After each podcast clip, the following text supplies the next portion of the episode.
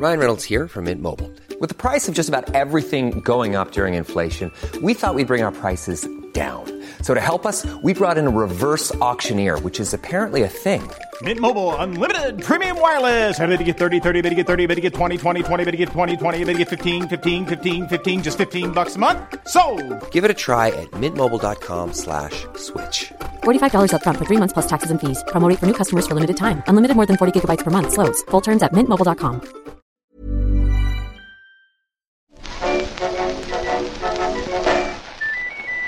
The Fun Factory, written and read by Chris England. Chapter 3 Oh, Mr. Porter. My father. He was looking directly at me. I was wearing his clothes and his hat and a parody of his paunch, and the better part of the population of the college, which was his whole world, was laughing at me. At him. All this I spotted in the blink of an eye. I was able to register the sudden sight of him, digest it, consider its implications, set it aside for later, even as the laughter rolled on. The power did this for me. I seemed to be operating at a different speed to the rest of the world, like the man in the H.G. Wells story whose trousers catch fire. And then it was over. Browse was bounding out onto the stage again, leading applause for me, and I walked off slowly, carefully remaining in character, already wanting to do it again, and wondering how I was going to explain myself. Well done, Mr. Luscombe was saying. Didn't I tell you? You were a sensation. Others clapped me on the back, wanting to share in my triumph. That clog dancing fellow trod on my foot with his big wooden boot, but I hardly noticed. What was I going to say to my father? I should have known. Nothing got past the old spider.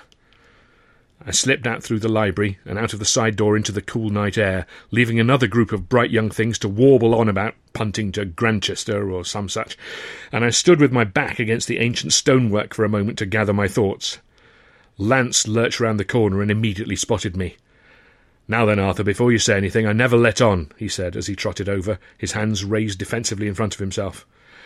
Of course not, I sighed. I never, I swear, he protested, detecting the sarcasm in my voice. He heard the rumpus and came over to see for himself what was going on. It had the ghastly ring of truth about it, I had to admit. That I should be on stage pretending to be my father, berating the audience for not making enough noise, thus inspiring them to make more noise, and that that noise should then have been what brought him over to see what was happening, well, it was one of those naturally occurring moments of perfect comic irony that you can't make up. I grunted, letting the lump off the hook. He wants to see you, Lance said, grimacing in an unusual moment of fraternal sympathy.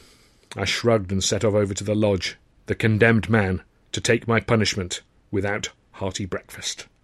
I shoved open the heavy old door slowly, setting the ancient hinges squealing. For once, though, my father wasn't standing at the ready behind the counter, alerted by his early warning system. Hello? His voice came from the back. Come through. I nipped behind the counter and into his little back room, which was as snug and warm as a toasted muffin. There was a fire going in the grate, and my father was sitting in his old comfy chair, his father's before him. He waved me over to a stool opposite, and I sat there with my hands on my knees for long, agonizing moments, waiting for the thunderstorm to strike. I was wondering where my second best waistcoat had got to. Sorry, I said. He looked me up and down as though seeing me for the first time. I didn't know what to do to break the tension, so I, I took his bowler hat from my head and handed it over to him. He nodded, took it from me, and set it on the small table at his side. Would you like me to do the late rounds tonight? I said, finally, unable to stand it any longer. I would appreciate that, Arthur, thank you.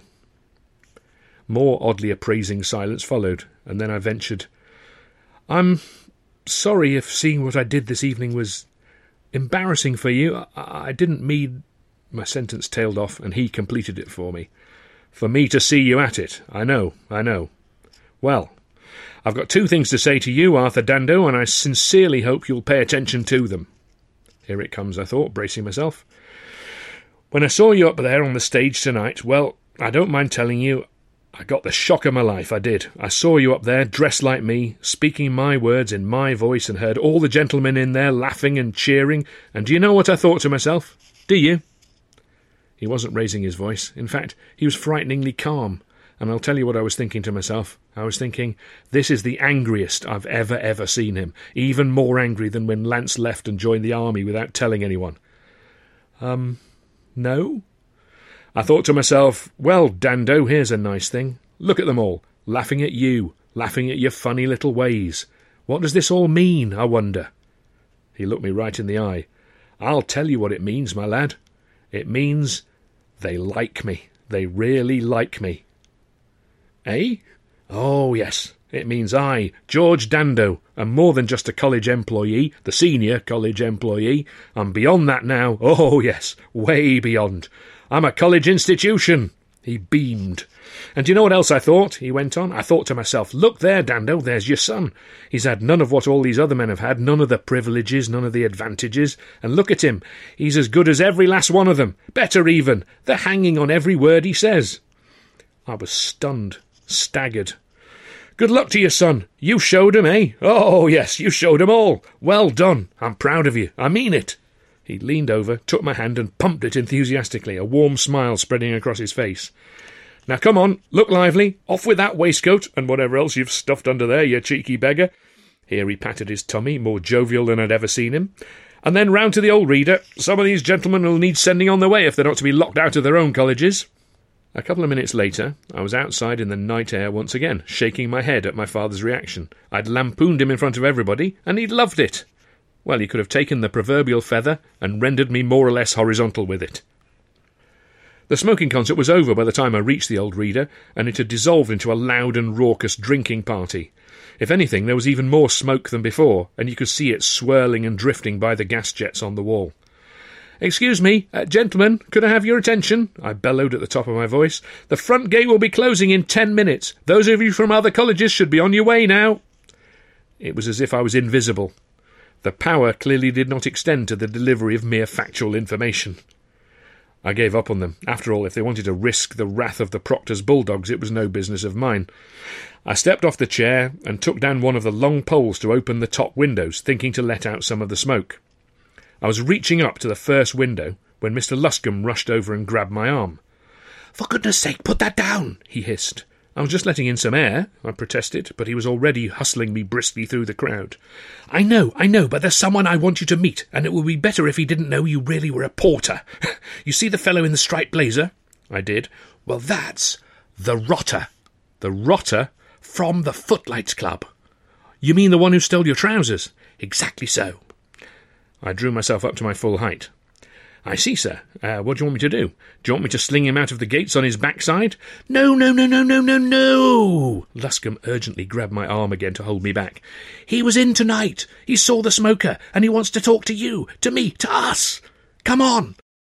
Harry Rottenberg, the rotter, was the president of the Footlights Club, and although I didn't know it at that moment, he was the university's leading theatrical celebrity. He was holding court at the far side of the room, surrounded by a dozen or more acolytes gazing at him worshipfully over the rims of their champagne glasses. The rotter was somewhat older than his courtiers, having been a student himself some ten years earlier, and he now was a senior member of the university's engineering department. His nickname was rather misleading, as rotting, or being a rotter, was undergraduate slang at that time for joking or sending someone up. Luscombe dragged me over, and we hovered at his elbow, waiting for him to draw breath, which he did presently. Mr. Luscombe, there you are. I congratulate you, sir. An excellent turn. Luscombe beamed. Praise from the rotter was praise indeed. The rotter was a burly figure with broad shoulders and a square face that looked like it had been knocked about a bit. If his speciality on stage, that is, was playing female roles, then they must have been exclusively female characters who had played rugby union for Scotland, as he himself had. And I apologise for the high jinks with your clothing last time we met. I sent a man round to your rooms with the items. I trust they arrived safely. Oh, yes, thank you, gushed Luscombe. And there's no need for apologies, really. Excellent rotting. well, there we are. And this is your man, is it? Dando, Luscombe put in before I could speak for myself. This is Dando, yes. Excellent chap. I congratulate you too, Mr. Dando. Most entertaining.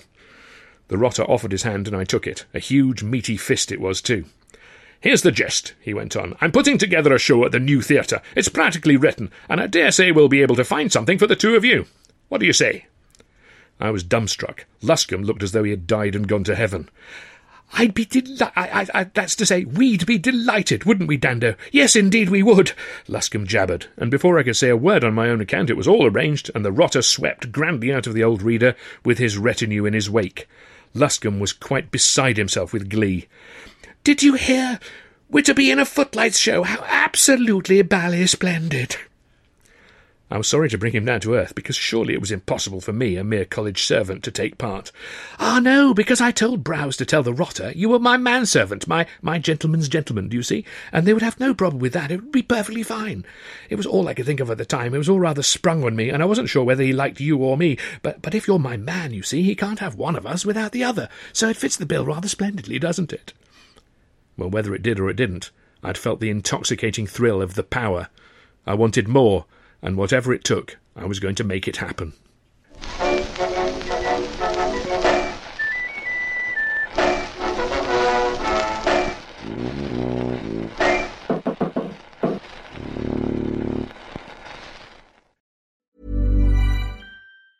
This Mother's Day, celebrate the extraordinary women in your life with a heartfelt gift from Blue Nile. Whether it's for your mom, a mother figure, or yourself as a mom, find that perfect piece to express your love and appreciation. Explore Blue Nile's exquisite pearls and mesmerizing gemstones that she's sure to love. Enjoy fast shipping options like guaranteed free shipping and returns. Make this Mother's Day unforgettable with a piece from Blue Nile. Right now, get up to 50% off at BlueNile.com. That's BlueNile.com. There's never been a faster or easier way to start your weight loss journey than with PlushCare PlushCare accepts most insurance plans and gives you online access to board-certified physicians who can prescribe FDA-approved weight loss medications like Wegovy and Zepbound for those who qualify.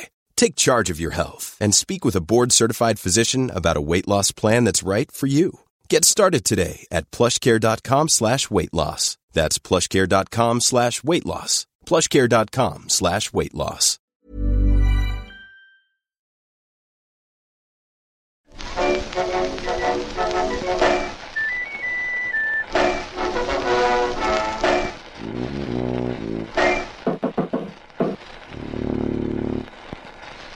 Chapter 4 The Varsity BC. In the event, rather than try to pull the wool over my father's eyes, I decided to come clean right away, well, the next day, and tell him about the conversation with the rotter.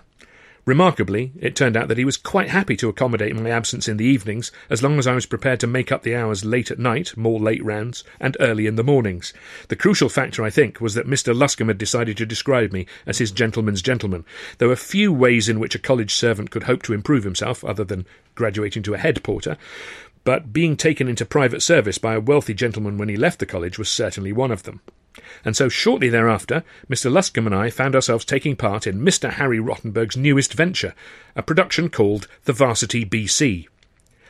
There was a busy hum about the university at that time. You couldn't miss it, even if you were only serving the port at high table. The chatter was all about dinosaurs and fossil bones, which somehow proved that giant lizards had once ruled the earth. Back then, in ought 7, these bones were being discovered all the time. Some of the finest minds in Cambridge were absorbed in the business of connecting these prehistoric monsters with animals that still lived on the planet, hoping to shed light on some of the murkier corners of the theory of evolution. Others, like the rotter, were thinking along different lines, such as, I say, wouldn't it be an absolutely spiffing lark to make a model of a brontosaurus and have it eat a chap?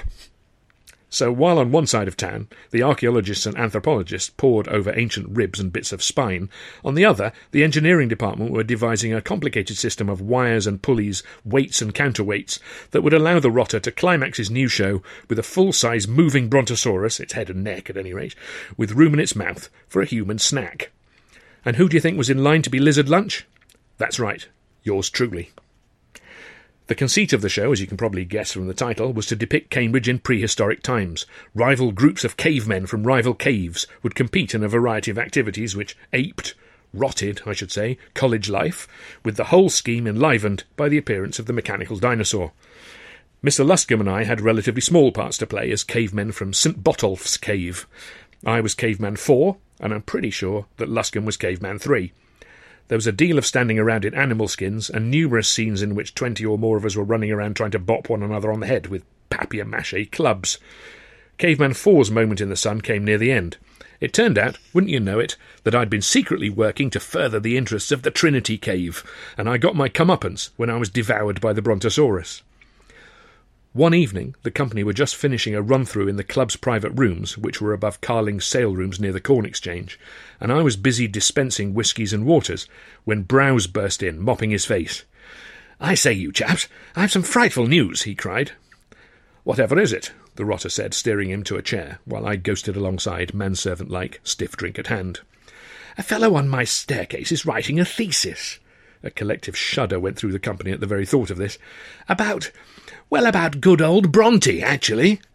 No, someone gasped. Yes, I assure you. So I told him, in strictest confidence, of course, about the climax to our show.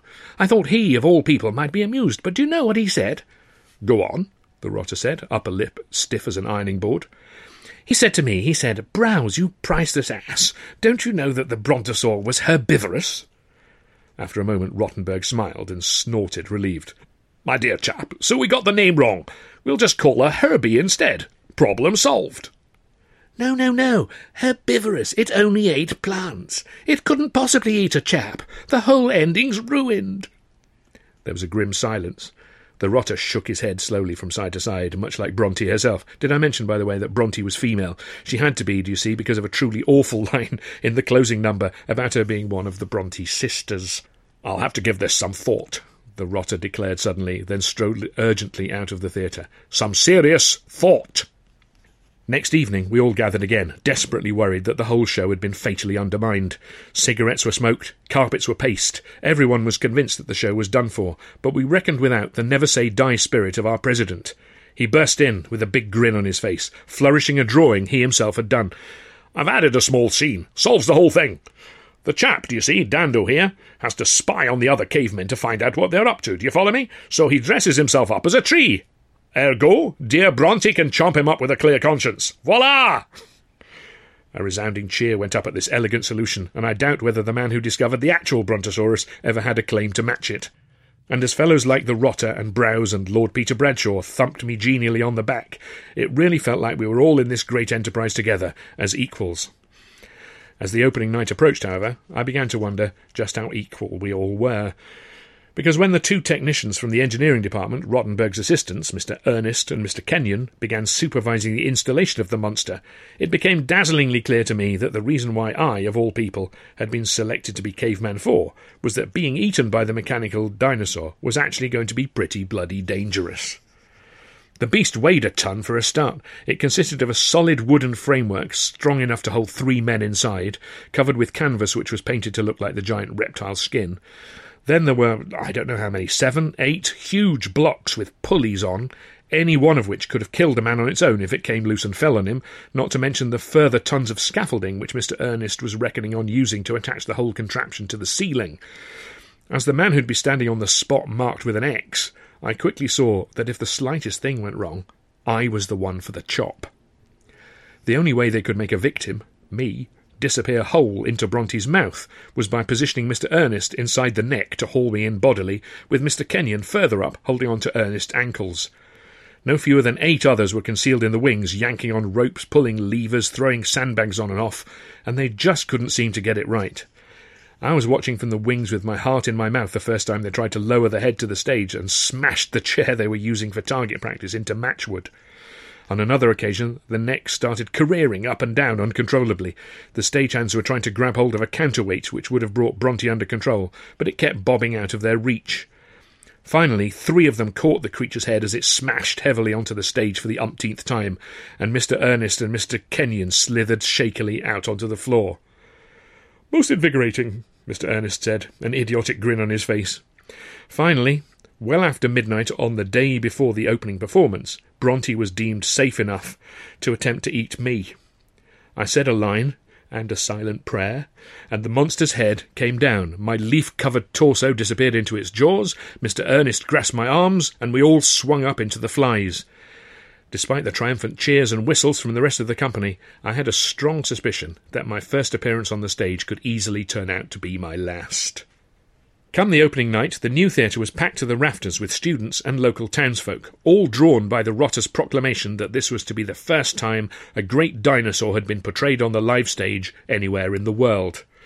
Mr. Luscombe and I peeked out through a small gap in the curtain at the crowd milling about, finding their seats.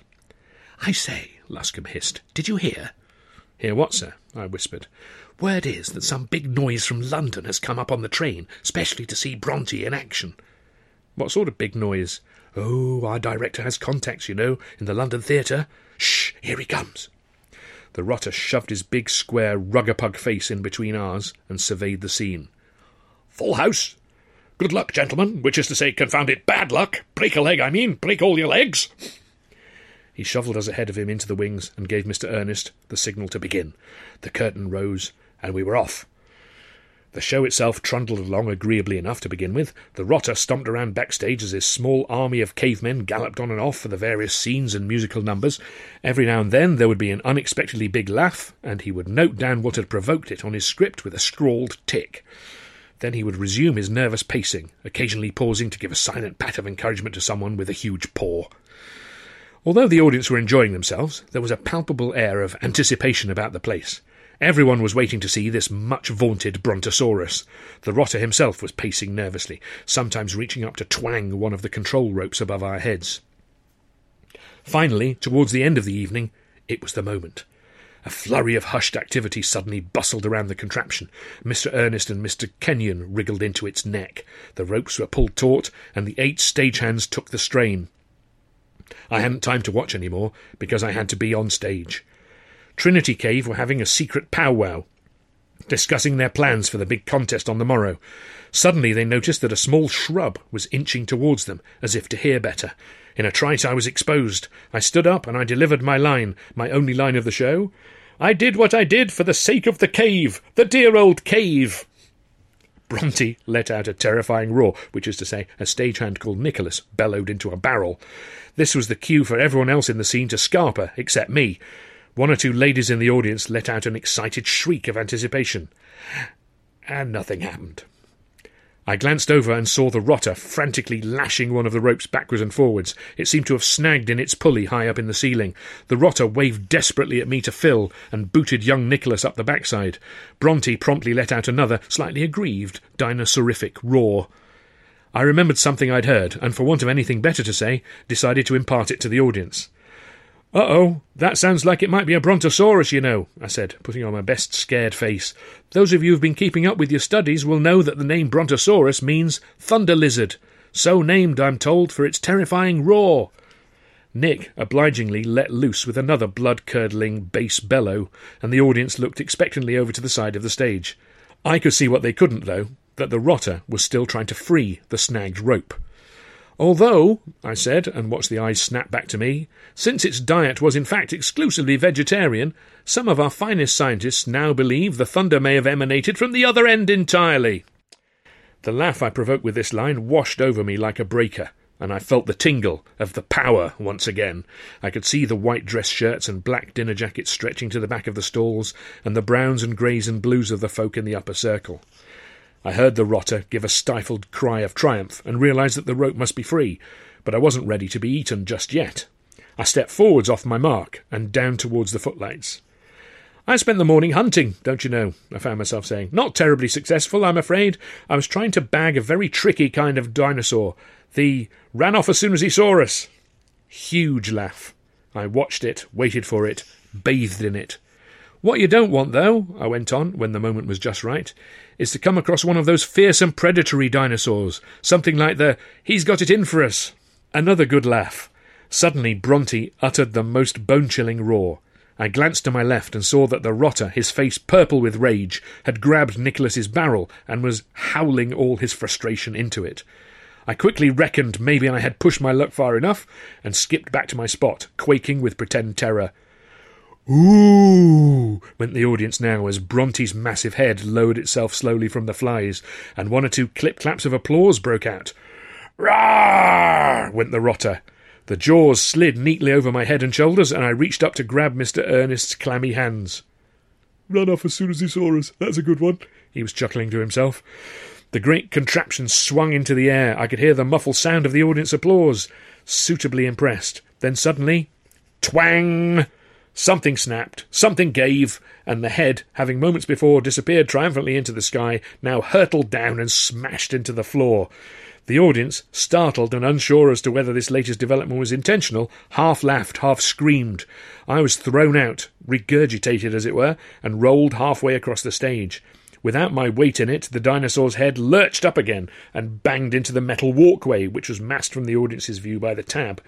In the wings, the rotter was furiously waving me to my feet, clearly intent that Bronte should eat me once again. I turned to the audience. I told you she was a vegetarian, I said. Down came the head once more. Again I grasped Ernest's hands, he not so cheery now, in fact rather pale, and we bounced upwards. We made it four or five feet off the floor before slamming violently down again. After a moment, we could feel the whole frame shuddering as though someone were jumping up and down on top of us, and then all at once a great rattling, rustling, bumpety bumping on the canvas right above our heads, and it all stopped. The audience were laughing hysterically now at something. I peered down at the small portion of the brightly lit stage that I could see at my feet, and was astonished to see the rotter sitting there in decidedly unprehistorical costume, holding his head and moaning. Evidently he'd been bouncing on the top end of the creature, trying to provide enough counterweights to lift us clear, and had slip slided all the way down the neck, ending up in a heap in full view of everyone. Suddenly there was an ominous creaking from above, followed by a snapping, and then a whole mass of wood and painted canvas and rope and pulleys crashed to the ground and splintered around us. The audience hooted with glee. Mr. Kenyon crawled out of the wreckage over towards the orchestra pit, and then vomited copiously over the kettle drums. Curtain! the rotter moaned in a tiny voice, clutching the area of his kidneys. Curtain, damn it all! The audience, leaving the new theatre that night, were thoroughly satisfied. The script had been funny, the songs agreeable, and then everything had fallen spectacularly to pieces at the death. What could be better? The next best thing, always, to an absolute smash hit is a notable catastrophe. The Rotter and his engineering cohorts set about rebuilding and repairing their pride and joy almost at once, and I was dispatched up to the theatre bar to fetch drinks for everyone. I had just finished loading a dozen scotch and waters onto a tray when I heard a sarcastic little cough from behind me. That's a powerful thirst you've got there, young feller, said a voice with a thick sort of accent I couldn't quite place. I turned to grin at the speaker, who was a dapper little chap in a sharp suit and very shiny shoes. Uh, yes, sir, and I'll be back for another dozen in a minute. Excuse me. When I returned a few minutes later, the bar was empty, except for this gentleman, who was perched on a stool, and it seemed was waiting for me. I slipped behind the bar and began pouring out more drinks. You were in show just, weren't you? the man said, narrowing his eyes at me appraisingly. Yes, sir, I was. You were lad in yon creature's mouth, were you not? Uh, yes, sir, that's right. Now then, that big red-faced feller, tumbling down the neck and ending up scratching his head in the middle of the stage. I'm right, aren't I? That weren't meant to happen. Uh, no. Pity. That were best bit. I'd filled my tray again by this time, so I smiled an end to the conversation and excused myself, but my companion hadn't finished. You know, I came all the way up from London to see that beast. Thought it might be something I could use. I realised then that this chap must be one of the Rotter's theatre contacts, one of the men he was hoping to impress. It's very clever, really, how it works, and it was fine in rehearsals. I'm sure Mr. Rottenberg could explain better than I what happened. I'll run down and fetch him. The man held up his hand and said firmly, No, don't fuss yourself. It's not for me. No, laddo, it's you I wanted to speak to. Now I'm watching you running up and down stairs, carting drinks, and I'm thinking you're not one of these gentleman student types. I'm right again, aren't I? You are, sir, I said sheepishly. So what are you? Servant of some sort? I work for one of the colleges, yes, sir. General dog's body work, portering, and so on. I see. Well, now listen to me. I saw how you handled yourself on the stage tonight when that what's it fouled up, and I'm telling you straight that I liked what I saw. Now, I'm not saying I'm never wrong, but I will say it hasn't happened above once or twice since I've been in this business. I started to grin at this, but he didn't, so I quickly reined my grin in. If you ever decide that you want more than general dog's body work, portering, and so on, you come and see me. You got me? He handed me his card and shook me by the hand. I didn't know what to say quite, so I said, Thank you, Mr. Westcott, Frederick Westcott. Then he popped his hat on his head and looked me up and down in a solemn fashion. When you know me better, you'll know I don't say this lightly, he said. But you've got it, young fellow, me lad. What? I said. It. And he turned on his heel and left. I looked at the card he'd given me, and the name Westcott wasn't anywhere to be seen. The inscription read, Fred Karno, Master of Mirth and Mayhem, The Fun Factory, 26 to 28 Vaughan Road, Camberwell, London SE5. I didn't know it then, but my life had just changed forever.